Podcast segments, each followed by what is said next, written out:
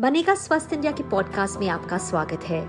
हमारा फोकस है एक स्वास्थ्य, एक ग्रह, एक भविष्य, यानी कि one health one planet one future हमारा लक्ष्य है सभी के लिए स्वास्थ्य, और ये भी कि कोई पीछे न रह जाए, क्योंकि सिर्फ़ एक स्वस्थ भारत ही बनेगा एक संपन्न भारत। हमारे आंतों के अंदर ही हमारे स्वास्थ्य की बुनियाद तैयार होती है। एक इंसान की आंत में हज़ारों किस्म के बैक्टीरिया होते हैं। अच्छे बैक्टीरिया भी और खराब बैक्टीरिया भी। ये एक तरह से हमारी आंतों के भीतर की बायोडाइवर्सिटी है। गुड बैक्टीरिया आंतों में हमारे खाने को तोड़कर उसे पचाने में मदद करती है ताकि शरीर उसका इस्तेमाल कर सके। पचे भोजन को शरीर जितना बेहतर अवशोषित करेगा, हमारा स्वास्थ्य उतना ही अच्छा होगा। यही बैक्टीरिया इन्फेक्शन या सूजन से भी लड़ती है। खराब खान पान खराब पोषण, खराब लाइफस्टाइल और एंटीबायोटिक्स जैसी दवाइयाँ हमारी आंतों के अच्छे बैक्टीरिया को नुकसान पहुंचाते हैं। आंतों के अंदर के इसी संसार की अहमियत पर दुनिया पर में काफ़ी रिसर्च चल रहा है। आज इस खास शो में हम अपने आंतों की सेहत पर बात करेंगे कि किस तरह आंतों का स्वास्थ्य हमारे स्वास्थ्य पर डालता है असर। एनडीटीवी डिटॉल बनेगा स्वस्थ इंडिया अभियान के। हमारे इस खास शो में आज हमारे साथ हैं अभिनेत्री तापसी पन्नू और न्यूट्रिशनिस्ट और gut microbiome specialist Munmun Ganeriwal. Taapsee जब हम एक अच्छे शरीर की बात करते हैं तो अक्सर हम उन चीज़ों पर फोकस करते हैं कि क्या नहीं खाना चाहिए। डिप्राइव के बारे में, कितना ज़रूरी है कि हम हर तरह का खाना खाएँ, यानी कि हम फ़ूड को इंक्लूड करें। आपके ख्याल से एक अच्छी डाइट एक स्वस्थ बॉडी के लिए कितना ज़रूरी है?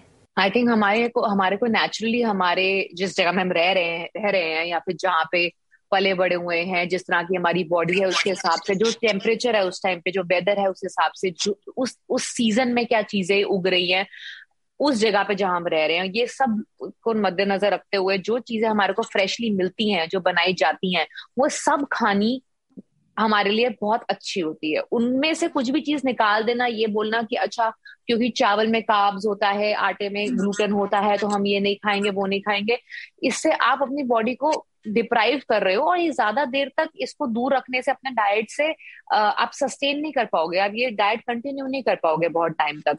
अगर आपको लंबी देर के लिए अगर मेंटेन करनी है अपनी हेल्थ अच्छे से तो वो सारी चीज़ें जो नेचुरली अवेलेबल है आपके आसपास वो आपको अपने डाइट प्लान में डालनी पड़ेंगी। किसी को ऐसे अवॉइड करने से हंड्रेड परसेंट नेचुरल चीज़ को आप अपनी डाइट प्लान ज़्यादा देर तक नहीं सस्टेन कर सकते। मुनमुन, आप स्वास्थ्य और पोषण, यानी कि हेल्थ और न्यूट्रिशन में पर दो दशक से भी ज़्यादा से आप काम कर रहे हैं। लेकिन अगर मैं आपसे एक सिंपल सवाल पूछूँ कि आपके अनुसार हेल्दी रहना या स्वस्थ रहना सही मायनों में उसका क्या मतलब है? ये हम ऐसा इसीलिए सोचते हैं क्योंकि हेल्थ को हमने सिर्फ़ एक फ़िज़िकल एस्पेक्ट तक तक लिमिट कर दिया है। बट इन रियलिटी हमें ये समझना चाहिए कि हमारा फ़िज़िकल हेल्थ, हमारा जो साइकोलॉजिकल हेल्थ और हमारा जो फिजियोलॉजिकल हेल्थ है हमारी तीनों लाइफ फोर्सेस जो हैं इन तीनों में बैलेंस होने से ही हम अपने आप को हेल्दी बता सकते हैं। जी। अगर मान लीजिए कि आ, हम बहुत अच्छे शेप में हैं मेरा वेट बहुत अच्छा है लेकिन मैं मॉर्निंग में उठती हूँ और मुझे बहुत ही लेथाजी फील होती है फ्रेशनेस की फीलिंग नहीं है मुझे जीवन में किसी तरह का उत्साह नहीं है हम्म। मुझे ऐसा लगता है कि मैं बहुत कुछ करना चाहती हूँ पर मैं वो अपनी उस यू नो पीक पोटेंशियल तक पहुँच ही नहीं पाती हूँ। हम्म। अगर मुझे ऐसी चीज़ें महसूस होती हैं देन इसका मतलब है कि कहीं ना कहीं कुछ मिसिंग है और ऐसे स्टेट को हम गुड हेल्थ नहीं बोल सकते हैं। तो बैलेंस बहुत ज़रूरी है। तापसी आप चार साल से मुनमुन के साथ उनके डाइट को फॉलो करें उनका ये जो होलिस्टिक अप्रोच है उसे फॉलो कर रहे हैं। कि ये जर्नी कैसे शुरू हुई है हमारे व्यूअर्स को अगर आप बता सकते हैं? और वज़न कम करने में उनका कितना योगदान रहा है और कितना अलग है उनका ट्रीटमेंट मीडिया टेंशन मुनमुन की तरफ़ इसी वजह से गई थी क्योंकि उसने ऐसी नेचुरल चीज़ें घी हो कोकम हो उसे तीन चार नेचुरल चीज़ें कुछ मेरे को भेजी थी और मैं बड़ी हैरान हुई थी कि ये एक ऐसी न्यूट्रिशनिस्ट है जो मुझे ये नहीं बोल रही कि 180 ग्राम 200 ग्राम ये खाना है वो 40 ग्राम ये खाना है। आ, ये सब मेंटेन करना ही मुश्किल होता है। उस उसके उसको लगता था कि आप कैसा फील कर रहे हो अंदर से? वो डिसाइड करेगा आपको क्या सूट कर रहा है, क्या नहीं कर रहा है। मतलब कभी मैं बाहर जाती हूँ तो मुझे वहाँ की मतलब डिजर्ट्स भी मेरे मेन्यू में होती हैं। मतलब मेरे डाइट प्लान में मीठा भी होता है। उसने कभी नहीं बोला कि नहीं, मीठा नहीं खाना है। मेरे को छोले भटूरे बहुत पसंद है। तो उसने कभी मुझे मना नहीं किया कि छोले भटूरे नहीं खाने। से खाओ, हफ़्ते में एक बार खाओ छोले भटूरे। तो मेरी ये सब ये सब जो चीज़ें जब कभी उसने मुझे मना नहीं करी, उसने सिर्फ़ कंट्रोल ऐसे करने को करी कि अच्छा ये ये इतना खाएँगे, एक हफ़्ते में एक बार खाएँगे। और स्पेशली आटे को लेके जब मतलब मेरे मेरे को ग्लूटेन इंटॉलरेंस था, अब मेरे को नहीं लगता था कि मैं ग्लूटेन डाइजेस्ट कर पा रही है मेरी बॉडी जो आटे में होता है। तो मैंने वो बिल्कुल आटा खाना बंद कर दिया था। मैंने दूध और दही पीना बिल्कुल बंद कर दिया था क्योंकि मुझे लैक्टोज जो था वो बहुत एसिडिक फील कराता था अंदर। तो ये दोनों चीज़ें पे मुनमुन ने इस तरीके से काम किया कि पहले तो एक साल उसने मेरे को बॉडी अंदर से मेरी बॉडी हील करी कि ये सब चीज़ें डाइजेस्ट हो सके। तो पहले मैंने मेटाबॉलिज्म को बढ़ाया। जो कि बहुत खराब था जब मैं उससे मिली। तो एक साल पूरा नेचुरल चीज़ों से, ऐसे चीज़ें मैंने खाई और ऐसी नेचुरल चीज़ें उसने मुझे दी अपने डाइट प्लान के अंदर, जिससे मेरा अंदर मेटाबॉलिज्म जो है थोड़ा फास्ट हो। और एक साल वो फास्ट करने के बाद अब मेरे डाइट में आटा भी है दूध भी है, दही भी है, लस्सी भी है, सब कुछ मैं खा सकती हूँ सब डाइजेस्ट होता है। मुनमुन, जैसे तापसी हमें बता रहे हैं कि उन्होंने काब्स नहीं छोड़ी। कुछ आपकी ऐसे ऐसे पॉइंट्स थे जो उन्होंने फॉलो किया and it really worked for her body सबसे पहले किताब के लिए कंग्रेचुलेशन जो ये युक्त आहार है the belly and the brain diet लेकिन अगर मैं आपसे सिंपल सवाल में पूछूँ, जैसे अगर आप हमें गट माइक्रोबायोम के बारे में समझा सकते हैं संक्षेप में। सो गट माइक्रोबायोम क्या है? गट माइक्रोबायोम शॉर्ट में अगर मैं कहूँ तो हमारे गट में हमारे आंत में ट्रिलियंस ऑफ़ माइक्रोब्स हैं जिन्हें इस कलेक्शन को ही गट माइक्रो गट माइक्रोबायोम कहा जाता है। uh, हमारा जो बॉडी है वो होस्ट बन जाता है। हम इस माइक्रोब्स को शेल्टर देते हैं एक जगह देते हैं रहने की। हम जो खाना खाते हैं वो ये माइक्रोब्स खाते हैं। तो हम इन्हें खाना भी देते हैं और बदले में वो हमारे स्वास्थ्य का देख रेख करते हैं वो हमारी इम्यूनिटी को स्ट्रेंथन करते हैं हम्म। वो हमारे मूड को ठीक रखते हैं हमारा टेम्परमेंट कैसा हो हमारा इमोशनल हेल्थ कैसा हो हमारी पर्सनालिटी कैसे हो हमारा मेटाबॉलिज्म कैसा हो ये सब गट माइक्रोबाय गट माइक्रोब्स डिक्टेट करते हैं। तो अगर हम ठीक से ना खाएँ वेरी वेरी सो अगर हम ठीक से खाना ना खाएँ अगर हम उन्हें ठीक से खाना ना दें तो इसी का विपरीत हो जाता है देन हमें बीमारियाँ होने लगती हैं हमारा वज़न बढ़ने लगता है इम्यूनिटी कम हो जाती है and so so on so forth क्या आप हमें बता सकते हैं कि गट हेल्थ का जो ब्रेन हेल्थ यानी कि दिमाग से क्या संबंध है? गट हेल्थ और ब्रेन का आपस में बहुत गहरा संबंध है। इतना संबंध है कि साइंटिफिक सर्कल्स में गट को सेकेंड ब्रेन कहा जाता है। Uh, कई तरीकों से वो आपस में संबंधित है। मैंने तीन तरीकों की बात की है अपने किताब में बट एक्चुअली बहुत सारे तरीके हैं जिनसे उनमें आपस में एक बहुत डीप रिलेशनशिप देखा गया है। अभी फ़िलहाल के लिए मैं ये एक चीज़ पे हाईलाइट करना चाहती हूँ, वो ये है कि ये बहुत अच्छी बात है कि हमारे सोसाइटी में आजकल हम depression anxiety stress mental health disorders की चर्चा कर रहे हैं, उसके बारे में बात कर रहे हैं। ये होना बहुत ज़रूरी है एंड मैं बहुत खुश हूँ कि हम ये कर रहे हैं। बट अभी भी इस डिस्कशन में जो चीज़ मिसिंग है, वो है गट हेल्थ अभी भी इस माइक्रोब्स के बारे में बात नहीं हो रहा जबकि ये साइंटिफिकली स्टैब्लिश्ड फैक्ट है कि गट और उसके माइक्रोब्स और ब्रेन के तीनों के बीच में एक बहुत ही कंपेलिंग रिलेशनशिप है। बट कहीं ना कहीं अभी भी हम इस चर्चा में गट हेल्थ को इंक्लूड नहीं कर रहे हैं जिसकी वजह से जब हम इन मेंटल हेल्थ डिसऑर्डर्स की ट्रीटमेंट की बात करते हैं हम्म। हम हमेशा मेडिकेशन और काउंसलिंग तक ही लिमिटेड रखते हैं अपने आप को जो कि बहुत ज़रूरी है medication counselling I don't disagree but medication and counselling is surely not sufficient क्योंकि अगर ये सफिशियंट होता तो डिप्रेशन आज इतनी बड़ी क्राइसिस का रूप नहीं लिया होता। So we have to bring our focus to that missing piece in the puzzle and that is the gut microbes Taapsee हमने जैसे बात की शारीरिक मानसिक और भावनात्मक सेहत ज़रूरी है। um, ये जुड़े हुए हैं ये हमें पता है इंटरडिपेंडेंट हैं। और कोविड ने मानसिक हेल्थ या, यानी कि जो हमारा मेंटल हेल्थ है इसे और भी चैलेंजिंग और भी मुश्किल कर दिया है। इसके बारे में क्या थॉट्स हैं आपके? मैं एज अ नॉर्मल पर्सन जिसके जिसके लिए खाना मतलब मैं दिल्ली की सरदारनी हूँ मेरे लिए खाना बहुत इंपॉर्टेंट है। मैं सुबह दिन से ही उठते सार मेरी प्लानिंग होती है, मैं ब्रेकफास्ट में खाऊँगी लंच में ये डिनर में ये। मतलब खाना forms important reason to live for मतलब मेरे जैसे लोगों के लिए। खाना, खाने से मेरा मूड भी चेंज होता है। अगर मुझे जिस दिन अच्छा खाना मिले, मैं बहुत अच्छी, खुश रहती हूँ। जिस दिन मुझे खाना अच्छा नहीं मिले, उस टाइम मेरा मन नहीं करता कुछ करने का। तो वो जो डायरेक्टली मेरे को मेंटली अफेक्ट करता है अच्छा खाना चाहे वो अच्छा खाना हो या अच्छे तरीके से डाइजेस्ट हुआ कि नहीं मेरे अंदर बॉडी में ऐसा लग रहा है कि अभी भी है खाना तो वो जो अनईजी फीलिंग होती है वो भी मेंटली बहुत इफ़ेक्ट करती है मुझे। तो ये चीज़ों से मैंने तो देखा है कि अगर मैं अच्छा खाना खा रही हूँ डाइजेस्ट हो रहा है मेरी बॉडी के अंदर अच्छे से मैं मतलब एक होता है पेट भर के एक होता है दिल भर के तो वो दिल हम्म। भर के खाना जो होता है ना वो भी उतना इंपॉर्टेंट होता है। अब चाहे तुम तुम्हारा पेट पूरा ऐसे फटने के कगार पे आ जाए इतना इतना खाना ज़रूरी नहीं होता है। तुम्हें उतना खाना चाहिए जितना तुम्हारे को उस टाइम के लिए तुम्हारा दिल भर जाए कि चलो हाँ अब मुझे लग रहा है कि अब मेरे को भूखा फील नहीं हो रहा। तो हम्म। वो उतने क्वांटिटी में अगर आप खाओगे और आप तो आपको डाइजेस्ट भी होगा जिसकी वजह से आपका मेंटली आप एकदम एनर्जेटिक फील करोगे खुश रहोगे। आपको अनईजी फीलिंग नहीं होगी अंदर से जो मुझे पहले बहुत होती थी। तो अब वो आ, कम हो गए मुझे अब ये ट्रिक्स पता चल गए हैं मुनमुन से कि कितना खाना चाहिए किस समय खाना चाहिए। किस तरह का खाना किस समय खाना चाहिए, वो भी बहुत इंपॉर्टेंट होता है। वक्त है एक छोटे से ब्रेक का ब्रेक के बाद हम जल्द ही हाजिर होंगे।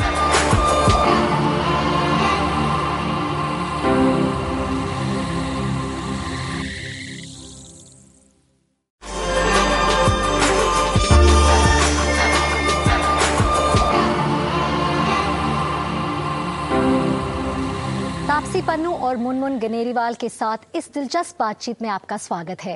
मुनमुन, मैं आपसे पूछना चाहूँगी कि आप हमें बताइए, आपने अपनी किताब में कई मिथ्स के बारे में भी लिखा है, उनके बारे में बता सकते हैं। पहला मिथ मैं बोलूँगी है high protein low carb diet जो high protein low carb diet वो डाइट है जहाँ पे लोगों को लगता है कि हमें कार्ब्स नहीं खाने चाहिए। कार्ब्स बेसिकली रोटी राइस या उन्हें कम कर देना चाहिए और प्रोटीन की मात्रा हमें अपने डाइट में बढ़ा देनी चाहिए। तो इस मिथ को मैंने एड्रेस किया है क्योंकि हमारे गट माइक्रोब्स जो हैं वो फाइबर पे फ़ीड करते हैं and fibre is a carbohydrate तो अगर हम कार्बोहाइड्रेट में कार्ब्स में अपने आप को लो कर दें या उसका कम सेवन करें तो वो डायरेक्टली हमारे माइक्रोब्स को एंड देन हमारे हेल्थ को इफ़ेक्ट करता है। सेकेंड मिथ जो मैंने एड्रेस किया है वो है कि uh, कई लोगों को लगता है कि हमें वीगन में ट्रांसफॉर्म हो जाना चाहिए। uh, क्योंकि वो हमारे पृथ्वी के लिए हमारी जानवरों की सेहत के लिए उनके वेलफेयर के लिए बहुत अच्छा है। वो वीगन बनना चाहते हैं, वो बन सकते हैं। दिस इज़ इंडिविजुअल चॉइस लेकिन ये जानना ज़रूरी है कि by turning into a vegan हम किसी भी तरह से एनिमल वेलफेयर नहीं कर रहे हैं। हम किसी भी तरह से अर्थ पे कोई भी तरह का बेनिफिट हम्म। नहीं कर रहे हैं। तापसी आपने इस किताब की फॉरवर्ड लिखी है स्वस्थ खान पान और आंतों की सेहत को सुधारने में ये किताब कितनी मददगार साबित हो सकती है जो लोग इसे पढ़ेंगे? और आप अगर कुछ टिप्स देना चाहेंगे क्योंकि आप काफ़ी समय से इस होलिस्टिक वे ऑफ़ लाइफ को फॉलो कर रहे हैं। मैं ये बोलना चाहूँगी सबको कि प्लीज़ राइस और आटा और चावल को विलन मत बनाइए। ये ऐसे नई चीज़ें नहीं है जो आपको अपनी डाइट से निकालनी चाहिए पतला होने के लिए। ये बहुत बड़ा मिथ है कि अगर आपको पतला होना है तो भाई आटा खाना बंद कर दो, चावल खाना बंद करो चावल से बहुत, चावल से मोटे नहीं होते। चावल कितने खा रहे हो? कितना खा रहे हो? वो चावल एक्चुअली होता क्या है? रोटी कहते हैं, लोग रोटी खाते हैं, चावल नहीं खाते, नहीं तो वेट पुट ऑन होता है। जो लोग ग्लूटन डाइजेस्ट कर सकते हैं वो। रोटी का क्या है? तुम काउंट कर सकते हो। एक रोटी, दो रोटी। अब वो तो अब वो चावल अगर आप एकदम मतलब पूरा भर के ले लोगे, जिसका कोई काउंट नहीं है, उसमें दाने तो काउंट कर नहीं सकते चावल के। तो वो लगता है कि चावल विलेन है। चावल विलेन नहीं है। ये आप कितने चावल खा रहे हो? कौन सी मील में? वो डिसाइड करता है कि चावल आपके लिए अच्छा है कि नहीं। आपका दिमाग कितना फोकस कर सकता है किसी बात पे? वो भी काब्स पे डिपेंड करता है। अगर आप काब्स निकाल देंगे ना अपनी डाइट से, आप सारे टाइम ना मतलब एकदम मतलब ऐसे खिजे खिजा सा इंसान रहता है ना कि मतलब अभी किसी पे किसी को काटने को दौड़ेगा। वो ऐसी फीलिंग आने शुरू हो जाती है एक टाइम पे अगर आप काब्स निकाल दें अपनी डाइट से पूरी तरह। मुनमुन हमें ये पता है कि खाना कसरत नींद और न्यूरल रीट्रेनिंग बहुत ज़रूरी है। हमें पहले तीन के बारे में पता है लेकिन आप हमें बता सकते हैं कि जो ये न्यूरल रीट्रेनिंग है ये एग्जैक्टली exactly क्या है और किस तरह हमारे बॉडी को हेल्प करती है स्वस्थ रहने में? न्यूरल रीट्रेनिंग ब्रेन की रिवायरिंग है ताकि कि हम अपने जो पुराने सोचने के तरीके हैं जो पैटर्न है उसको ब्रेक कर सकें। और कि कोई गिवन सिचुएशन में हम अलग तरह से रिस्पॉन्ड कर सकें। यूजुअली एज ह्यूमन बींग्स हम एक सिचुएशन पे रिएक्ट करते हैं जो एक फ्रस्ट्रेशन एंगर इन तरह की इमोशंस के साथ हमें दिखाई पड़ता है। बट देर इज़ अनादर वे दूसरा वे भी है सिचुएशन को एड्रेस करने का जो है उस सिचुएशन को रिस्पॉन्ड करना और रिएक्ट ना करना। अब आप सोच रहे होंगे कि डाइट और लाइफस्टाइल का इससे क्या कनेक्शन है? इसका बहुत एक गहरा संबंध है।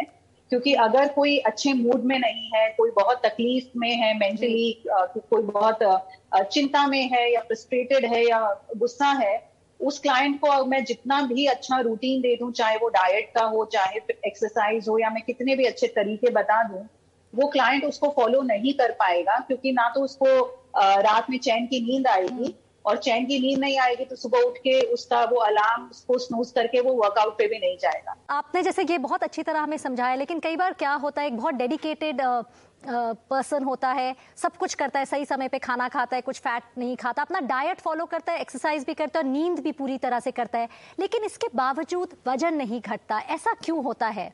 क्योंकि आपने अपने किताब में भी लिखा है ये तीन आर के बारे की you know right time of eating the right quantity and the right time लेकिन किसी का वेट जब in spite of following everything जब नहीं घटता तो काफ़ी फ्रस्ट्रेटिंग हो सकता है। फ़ेज़ वन एक्चुअली वो फ़ेज़ है जिसमें बॉडी के इन्फ्लेमेशन को पहले क्लियर किया जाता है। ये इन्फ्लेमेशन जो है जो इन्फ्लेमेटरी मॉलिक्यूल्स बहुत ज़्यादा एक्यूमुलेट हो जाते हैं बॉडी में इसी के वजह से कई बार कई लोग बहुत ऑनेस्टी के साथ बड़ी शिद्दत के साथ मेहनत करते हैं बट उन्हें रिजल्ट्स नहीं मिलते हैं। ये इसी एक्यूमुलेशन के वजह से है। इसीलिए पहले इस एक्यूमुलेशन को इन्फ्लेमेशन को क्लियर करना ज़रूरी है। Uh, आपके सवाल का दूसरा भाग जो है वो है थ्री आर्स के बारे में जो भी मैंने किताब में लिखी है right quality right quantity and right timing right quality and quantity and timing तीनों बहुत ज़रूरी है। कोई भी इंसान इसे फॉलो कर सकता है बहुत सिंपल चीज़ है लेकिन हमने इसे बहुत कॉम्प्लिकेट बना दिया है। uh, अगर हम राइट क्वालिटी ऑफ़ फ़ूड की बात करें तो हमें लगता है ग्लूटेन फ्री अच्छा है हमें लगता है अगर यू नो लैक्टोज फ्री है तो अच्छा है। हमें लगता है शुगर फ्री अगर लिखा है लेबल पे तो अच्छा है। बट हमें ये जानना चाहिए कि ये सब एक्चुअली यू नो जंक है। इनके इनके चेहरे पे uh, अलग लेबल लगा दिया गया है। बट अंदर से ये सही क्वालिटी नहीं है खाना का जो हमें खाना चाहिए। ये सब जो, जो तरह के पैकेज प्रोडक्ट्स हैं जो। हमें सुपरमार्केट्स के शेल्फ्स में मिलते हैं हम्म। इन सब के अंदर बहुत सारे इंफ्लेमेटरी मॉलिक्यूल्स हैं केमिकल्स हम्म। हैं। जिनकी वजह से ये काफ़ी अल्ट्रा प्रोसेस्ड फ़ूड के कैटेगरी में आते हैं। मुनमुन एक तरफ़ तो ऑफकोर्स डायग्नोसिस ज़्यादा हो रहा है मेडिकल एडवांसमेंट काफ़ी हुई है लेकिन आपके ख्याल से ऐसा क्यों है कि हम इतनी डिजीजेस क्यों देख रहे हैं हम और हम अपने जो आने वाली पीढ़ियों के लिए उनके लिए क्या भविष्य छोड़कर जा रहे हैं? हमारा जो माइक्रोबियल डाइवर्सिटी हम अपने बच्चों को ट्रांसफ़र कर रहे हैं जो हमारे माइक्रोबियल डाइवर्सिटी हमारे बच्चे हमसे इनहेरिट कर रहे हैं वो काफ़ी कम है। जिसके वजह से हम ये काफ़ी नई बीमारियाँ आजकल देख रहे हैं जो हमारे दादा दादी ने नहीं देखे थे हम्म। चाहे वो कोई तरह की ग्लूटेन एलर्जी है या डिप्रेशन है हम्म। एक दस साल के लड़के को डिप्रेशन है बारह साल के बच्चों को ग्लूटेन एलर्जी है कभी हमारे इंसेस्टर्स uh, ने इनका नाम भी नहीं सुना था so this is the reason microbiologist इसको स्टाविंग द माइक्रोबियल सेल्फ का नाम दिया है जिसका मतलब है कि हमारे माइक्रोब स्टाव हो रहे हैं भूखे हो रहे हैं हम हम्म। उन्हें ठीक से खाना नहीं दे रहे हैं क्योंकि हम खुद गलत खा रहे हैं and it is time that we start looking after them time आ गया है कि हम उनके बारे में सोचे। नहीं तो हम अपने फ्यूचर जनरेशन के साथ बहुत गलत कर रहे हैं। और उन्हें भी वीक बना रहे कहीं ना कहीं उनकी इम्यूनिटी पर भी इफ़ेक्ट कर रहा है। So it is very important कि इसके बारे में हम चर्चा करें, बात करें और अवेयरनेस हो। तापसी आपने अपने गट हेल्थ पर काफ़ी समय से काम किया है। आपके मेटाबॉलिज्म पे भी आपने देखा कि फ़र्क पड़ता है। और आप बिलीव करते हैं कि एक जो हेल्दी गट यानी कि आंत हेल्दी हो तो हमारी सेहत भी हेल्दी रहेगी। आपने काफ़ी चेंजेस किए हैं गट हेल्थ पर वर्क किया है। कितना असर आपके हेल्थ पर पड़ा है? जी बहुत ज़रूरी है कि आप अपनी बॉडी इस तरह की बनाए आपका गट इस तरह का बनाए कि आप कुछ भी डाइजेस्ट कर सकते हो। तो गट हेल्थ क्या होती है? वो, वो आपका गट के अंदर कितनी कैपेसिटी है खाना डाइजेस्ट करने की। तो आई फील वो गट हेल्थ जो हेल्दी करने वाले खाना है जो कि बहुत नेचुरल और इजीली अवेलेबल खाना होता है जिसको हम अवॉइड करते हैं ये सोच के अरे ये तो मतलब बहुत लोकल खाना है हमें कुछ एग्जॉटिक खाएँगे तभी हमारा मतलब अंदर बॉडी अच्छी रहेगी। तो अगर हम अपने नेचुरल इजिली अवेलेबल खाने को अपनाएँ अपने डाइट के अंदर, आपकी गट हेल्थ सही रहेगी, जिसकी वजह से आपका जो खाना है उसमें जो भी आपके विटामिन मिनरल फाइबर जो भी है, वो बॉडी में लगेगा। वरना तो वो डाइजेस्ट ही नहीं होगा ढंग से तो फिर क्या लगेगा? थैंक यू सो मच आप आज आए हमसे बात की बहुत बहुत धन्यवाद। इसी के साथ ही बनेगा स्वस्थ इंडिया का ये पॉडकास्ट यहाँ पर खत्म होता है। अगर आपके पास कोई कमेंट, क्वेरी या सुझाव है इस टॉपिक पर या फिर कोई ऐसा विषय जो आप चाहते हैं कि हम आने वाले हफ्तों में कवर करें तो आप हमें लिख सकते हैं। हमें मेल कीजिए B S I podcast at the rate N D T V dot com पर। बी एस आई यानी बनेगा स्वस्थ इंडिया। आप हमारे सोशल मीडिया हैंडल्स पर भी हमारे साथ बातचीत कर सकते हैं। सेम नाम बनेगा स्वस्थ इंडिया। फेसबुक ट्विटर और इंस्टाग्राम पर भी हम मौजूद हैं। मेरा नाम है अंबिका सिंह कामा। मेरी तरफ़ से good bye stay healthy and stay safe